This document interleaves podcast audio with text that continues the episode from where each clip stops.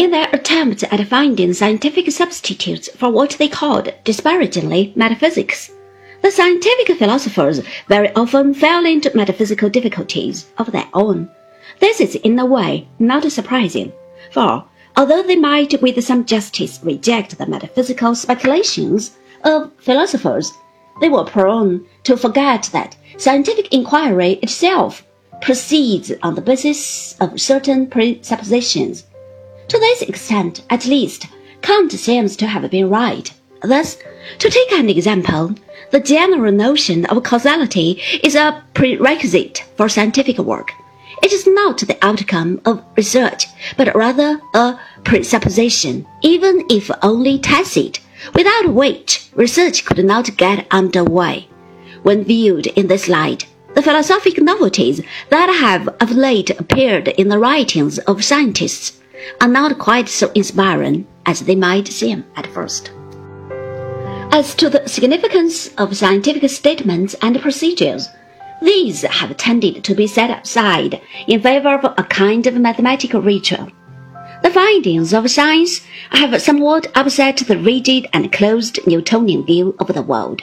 But instead of trying to enlarge this view, scientists have on the whole been content to handle their problems with the help of mathematical theories that produce adequate results when suitably interpreted.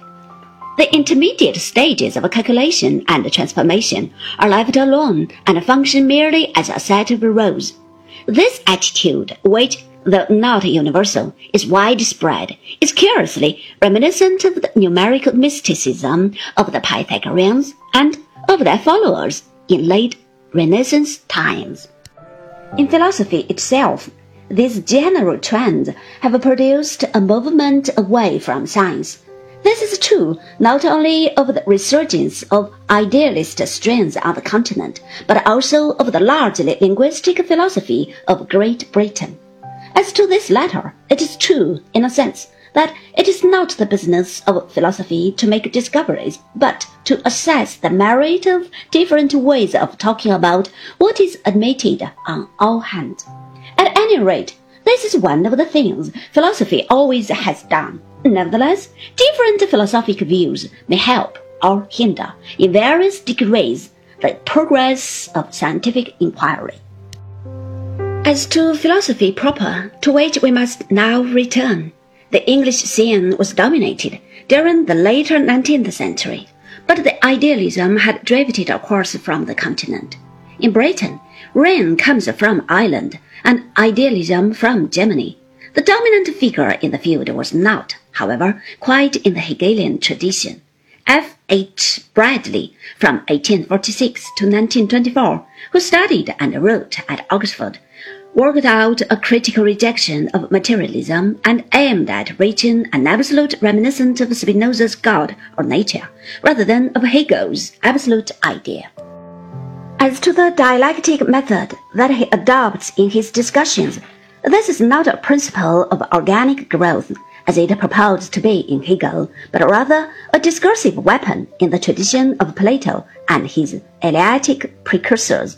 Indeed, Bradley is at pains to oppose the somewhat intellectual monism of Hegel, in which there is a tendency to equate knowing and being, a view that goes back ultimately to Socrates and the Pythagoreans.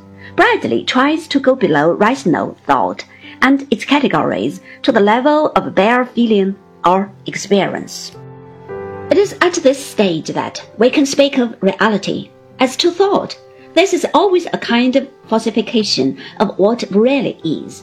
It gives rise to mere appearances because it distorts the real by imposing on it an alien framework of classifications and connections Bradley thus holds that, in the process of thinking, we must inevitably entangle ourselves in contradictions.